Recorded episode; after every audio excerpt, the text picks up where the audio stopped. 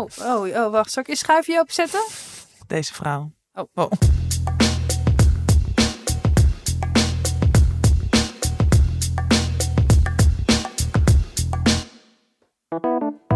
Dag mensen en welkom bij weer een nieuwe aflevering van Tussen 30 en Doodgaan, de levensvragen. Hallo. Hallo, hallo, Tatjana ook. Almouli. Tatjana Almouli is er ook. Yay. Yay. Eh, ik kreeg, eh, ik eh, ga niet, eh, geen namen noemen, maar ik kreeg via onze DM een soort van... Ja, eh, wordt mijn levensvraag nou nog beantwoord? Of eh, ik wil het gewoon weten. Zo niet is ook goed hoor, maar dan, dan weet ik het in ieder geval. Ja, we slaan eigenlijk alles op en ook...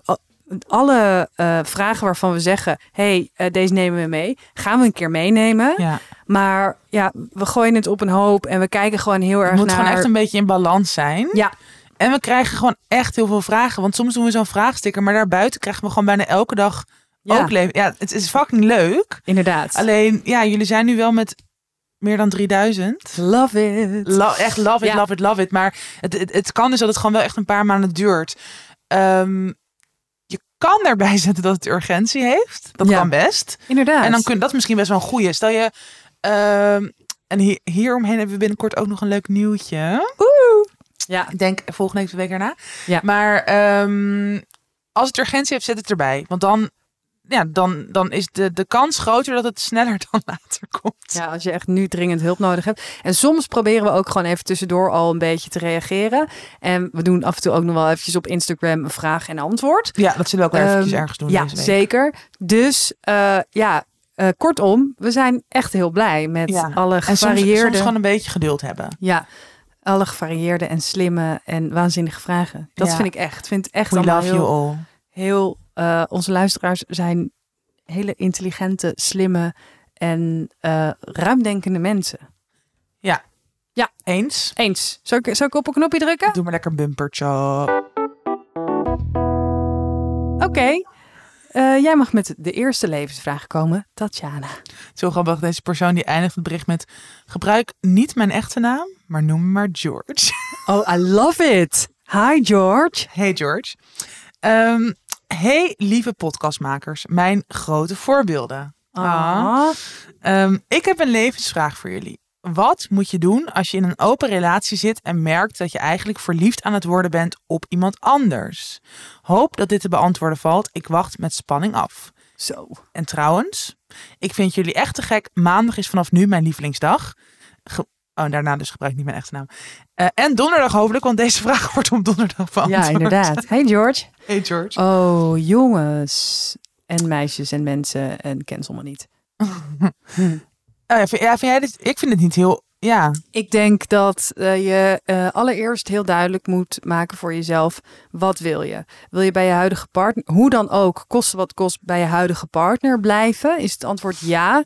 Dan zou ik een manier vinden om eh, hiermee om te gaan. En oké, wat is dan zo'n manier om ermee om te gaan?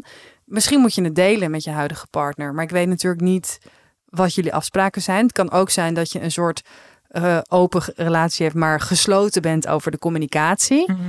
Ehm, dat vind ik lastig. Ehm, maar je hebt natuurlijk ook nog een andere kant, namelijk weet je niet of je met je partner hieruit wil komen. Dan denk ik dat je het met je, aan je partner moet vertellen.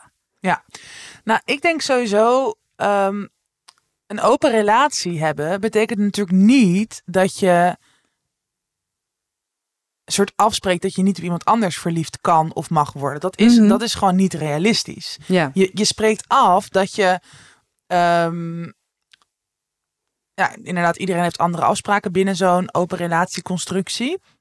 Maar je spreekt af dat je in ieder geval contact met anderen niet uit de weg gaat. Waarschijnlijk zelfs opzoekt en dat dat oké is. Maar daaraan verbonden ligt gewoon dat er heel vaak allerlei gevoelens door elkaar heen komen. Dat, ja, dat is natuurlijk, dat is gewoon het leven. Dat, is ook, dat zijn ook relaties. Mhm. Je kan dat niet een soort van blokken. Dat kan natuurlijk ook gebeuren als je een monogame relatie hebt. Daar, daar hebben we het ook wel eens eerder over ja gehad. zeker. Ehm, dus ik denk dat dat is gewoon. Ik denk dus niet dat het per se heel erg hoeft te zijn. Dat het ook gewoon heel menselijk is en dit soort dingen gebeuren. En dat het ook zelfs binnen een relatie ook niet een soort van automatisch het einde hoeft te zijn. Ik denk inderdaad wel, als je echt merkt dat het kijk, een beetje een crush op iemand hebben. Of als je gewoon hele hotte seks met iemand hebt. En dan ook nog een beetje een klik daarnaast. Mhm. ehm, ja, dan kan je al snel meer gevoelens krijgen dan alleen maar, oh, het is geil. Ja, Dat hoeft niet meteen te betekenen dat je knijtertje verliefd bent. Dus ik zou daar ook jezelf een beetje de tijd en rust in geven. Om dat misschien iets meer te voelen of te onderzoeken hoe dat, hoe dat gaat. Of hoe Mhm. hevig het is. Maar natuurlijk als je echt verliefd verliefd bent. ja, Ja, dan denk ik dat het, dat het ook wel, zowel naar je partner als naar jezelf, eerlijk is om daar wel open over te zijn. En ook dan te kijken hoe dat is in dat gesprek, hoe de ander reageert, hoe jij je daarbij voelt. En dan, ja, verder kijken. ja. Ja, inderdaad. Kijken of deze relatievorm degene waar je dit mee deelt nog, eh, eh, nog helemaal past. Ja, want weet je wat het ook is? Maar dat is natuurlijk dan, je hebt daar natuurlijk ook onderscheid in tussen open relatie en echt polyamoreus zijn. Mhm. je kan natuurlijk ook met verschillende mensen relaties hebben. Ja, die gelijkwaardig zijn Die naast gelijkwaardig elkaar. zijn naast elkaar, waar je dus waar ook liefde een rol in heeft, waar je ook Mhm. verliefd in kan zijn. Geen idee of dat voor jou passend is en voor je eh, huidige partner, maar dat weet je, het is natuurlijk allemaal, het is niet zo'n soort van binnen de hokjes. Daar ga je juist van af als je ook een openere relatie aangaat. Het is gewoon volgens mij veel meer fluïde en daar horen gewoon ook verschillende gevoelens bij. En ja, ik denk dat het ook een heel interessant pad, een heel interessante ontdekkingstocht kan zijn om te kijken, oké, hoe verhoud je je daarin Ja, tot je partner, met Ja. jezelf, met die andere persoon? Ja, het is natuurlijk iets heel moois hè? om iets voor iemand te voelen wat, waar je heel blij van wordt. Misschien wordt je partner er ook wel heel blij van, omdat jij er zo blij van wordt. Ja, Het is ook een soort van spread the love. Want meestal zijn mensen om, die, die verliefd zijn of die iemand anders heel leuk vinden, heel leuk. zijn ook heel leuk Ja, om bij te zijn. Ja, Misschien, ja, kan je ook een stukje van dat proberen mee te nemen naar eh, weer je huidige partner. Spread the love. zieke hippies wij. Ja, maar dat vond ik, we hebben natuurlijk ook wel, dat, dat blijft me eigenlijk wel bij wat jij toen zei. eh, toen hebben we het ook wel eens eerder gehad over gewoon de mogelijkheid, of hoe wij naar open relaties kijken, of hoe wij daarin staan, of wat we Mhm. erover denken. En toen, had, toen zei jij ook heel erg van, dat het heel erg mooi is als je je partner dat kan gunnen. Ja, En dat, dat is hier eigenlijk ook weer in. En nogmaals, dat is echt niet altijd makkelijk of het gaat niet altijd vanzelf. Dat betekent niet dat je ook soort daar een ontwikkeling dan samen moet doormaken. En ook, ook jijzelf, want het Ja. is gewoon anders dan het gebaande pad nog steeds in onze maatschappij van dat monogame relatie-ideaal. Maar het kan natuurlijk wel. En als je daar allebei voor open staat om die ontdekkingstocht aan te gaan, kan het ook echt heel waardevol zijn. En kan het inderdaad ook in je huidige relatie heel veel doen. Want inderdaad, als je verliefd bent, je hebt vaak meer zelfvertrouwen. Je bent vaak gewoon positiever, blijer. nou, het is ook de, eh, eh, eh, het verliefd zijn. Ik wilde zeggen de emotie verliefd zijn, maar het is niet echt. Ik weet niet echt of het. Nou, Nee, dus er, het is een er staat komen van heel zijn. veel emoties bij kijken. Ja, Maar die staat van zijn is eigenlijk.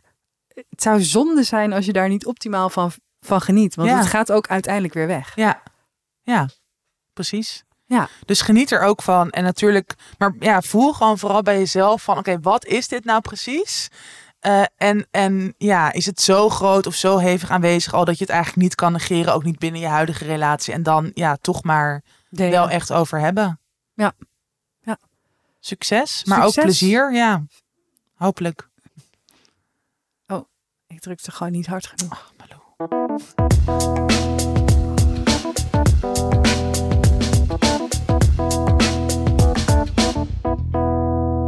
Ik wil ook steeds zo op jou boos worden, terwijl jij dit altijd al allemaal moet regelen. ik zit hier gewoon als een soort van... Serieus, ik kan ook jouw, jouw voice memo.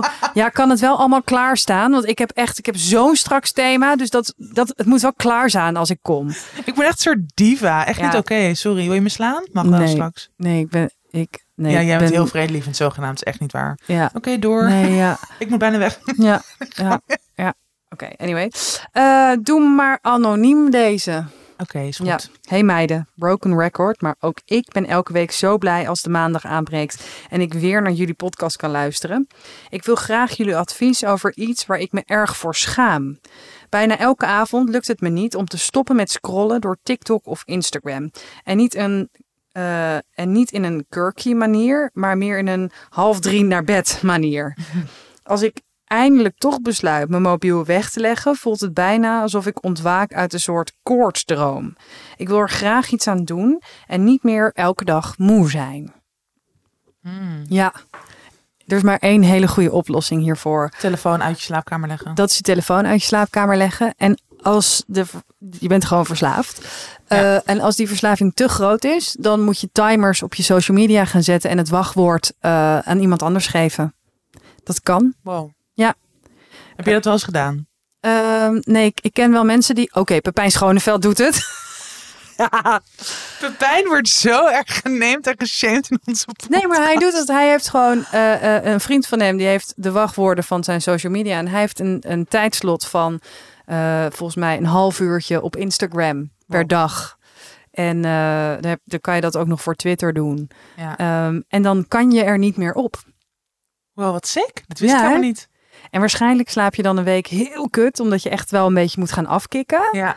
Ehm, wat ook eh, heel goed werkt is, eh, maar dat heb je dan ook weer zelf in de hand, je telefoon op zwart-wit zetten. Oh ja. Want zwart-wit eh, ja wordt die verslaving... andere... Ja, geeft andere prikkels. En het maakt ook het maakt veel saaier. Veel saaier. Veel saaier. En ik zou iets anders zoeken om je slaapritueel eh, eh, mee te, te vullen. Dus misschien eh, of lezen in bed. Ze zeggen altijd dat je geen tv meer moet kijken in bed. Maar ik vind het heerlijk Om gewoon nog even één om aflevering. één aflevering Ja. van iets in bed te kijken. En dan rigoureus alles dicht. Dat moet je wel kunnen. Als je echt een Ja. binger bent. Dan, Dan, ga je dan dus twee seizoenen van iets kijken Ja, tot precies. s'nachts. dan ben je nog moeier. Omdat, ja. dat. Maar eh, eh, ook daarin, ik bedoel, laptops kan je ook heel vaak eh, een timer instellen. Ja, Dus hoe lang je nog mag kijken, wanneer die uit moet. ja. Ehm, Wat dat, grappig. Ik wist dit allemaal eigenlijk niet. nee, ja, ik, ik wel. Maar dat niet komt van omdat ik ja, bevriend ben met Thijs Launsbach. Ja, die heeft een heel boek geschreven over hoe social media je Ja. leven verwoest. Het is vergif voor je brein. vergif voor je brein. Hij is er ook gewoon zelf op hoor. Ja. Ehm, nee, ik wist wel van die timers, dat heb ik namelijk ook. Maar ja, ik ben wel, ik krijg het dan meestal zo rond acht uur s'avonds dat ik zo me, dat over mijn limiet ben. Ik heb geen half uur, ik heb een uur. Ja. Maar vind ik ook nog best wel knap, acht uur s'avonds. Ja. Ehm volgens mij zat ik echt ook op een gegeven moment echt ook wel drie uur op een dag van, wow, op een dag op. Ja. Ehm, maar dan, dan negeer ik het dus wel vaak en dan ga ik alsnog een uur erop. Oh ja. Of nou, niet, maar weet je wel, maar wel gewoon nog binnen een uur dat ik nog een paar keer erop klik. Ja. Ehm, alleen voor mij, ja, ik kan gewoon wel heel goed het wegleggen. Dus dat voor mij is het gewoon geen probleem dat ik. Ik heb het ook, eh, weet je, mijn telefoon ligt gewoon in mijn kamer. Maar ja, rond half of elf uur gaat gewoon Mhm. het licht uit en mijn telefoon ook. Ja. Maar ja, als je dat niet hebt, is dit gewoon wel volgens mij ook echt de enige optie. Ja, of dus wel ook echt. Zeg maar ja, nogmaals, als het echt elke avond is en echt tot drie uur, dan ben je misschien ja, wel echt heel erg verslaafd. Maar ik ken ook wel mensen die dus waarbij het dus werkt om gewoon te zeggen: oké, vanaf negen uur of vanaf tien uur ga ik gewoon niet meer op mijn telefoon of op schermen. Hm. En dat helpt dus door gewoon het in een andere kamer te leggen. Ja, opsluiten. Ergens, of iets kopen, zo'n box met zo'n timer erop. En dat je dan zo klik. En dan, ja, dat er dan niks meer in zit. Ehm, nou, en ook, ik denk wat ze zegt heel erg, eh, eh, ik schaam me ervoor. Maar dat hoeft natuurlijk niet. Want nou, bijvoorbeeld Pepijn Schoneveld heeft het ook. Nou, en we zijn En- allemaal wel enigszins ook verslaafd. Ja, bedoel, wij zijn ook verslaafd. Maar en ik hoorde, dat, niet. ik ja. hoorde dat bijvoorbeeld Alexander Klupping, die ook alles weet van Ja. hoe dit werkt en de algoritmes en, zi- en zich daar ook oprecht zorgen over maakt, dat die ook gewoon wachtwoorden heeft op zijn social media, omdat hij er anders eh, Ja, maar je kan je er ook niet aan. Eh, ja, behalve als je gewoon nooit echt zo. Ik heb wel mensen die gewoon eigenlijk nooit social media hebben gehad. Ook, ja, misschien hebben ze wel Facebook, maar daar hebben ze, weet je, ook nooit als een app op hun telefoon of zo. En die zijn er gewoon, maar die zijn er nooit gevoelig voor geweest en ook nooit echt meegegaan Ja. in die social media red race. Maar zodra je daar een soort van je wel aan over hebt gegeven, kun je je er niet helemaal aan onttrekken. Dan, ja, het is dus ook gewoon een soort. Ja, er gebeurt iets in je hersenen. Ja, ja, Daar heb je krijgt- gewoon geen maakt controle dopamine. over. Maakt dus dopamine uit, eh, aan. Elke keer ook als je een notificatie krijgt, Ja. een like of zo. Het is gewoon een gelukshormoontje. Of een Zelfs als soort, ja. drugs. Ja, precies. Dus inderdaad, schaam je er niet voor. Want helaas is dit hoe de mens werkt en hoe ze al die fucking algoritmes Ja, hebben gebouwd. En het is niet eens jouw schuld. Ja, het wordt je aangedaan. Precies. Dus alleen het is inderdaad wel heel lastig als je gewoon zodanig last in je leven ervan krijgt dat je gewoon er echt slecht door slaapt of weinig door slaapt en dat je ja dat een deel van je leven wordt beïnvloed dat je altijd moe bent. Dat is natuurlijk wel daar kun je wel iets aan doen, Ja. maar dat moet dus wel ja best wel drastisch dan. Ja, en ook, misschien eh, ook is dit handig om te weten. eh, social media eh, verdient aan ongelukkige mensen. Het is hun verdienmodel om jou ongelukkig te maken. Dus hoe ongelukkiger jij bent, hoe meer je, Mhm. Ja. je, je erop gaat. Dus hoe meer zij verdienen. Ja.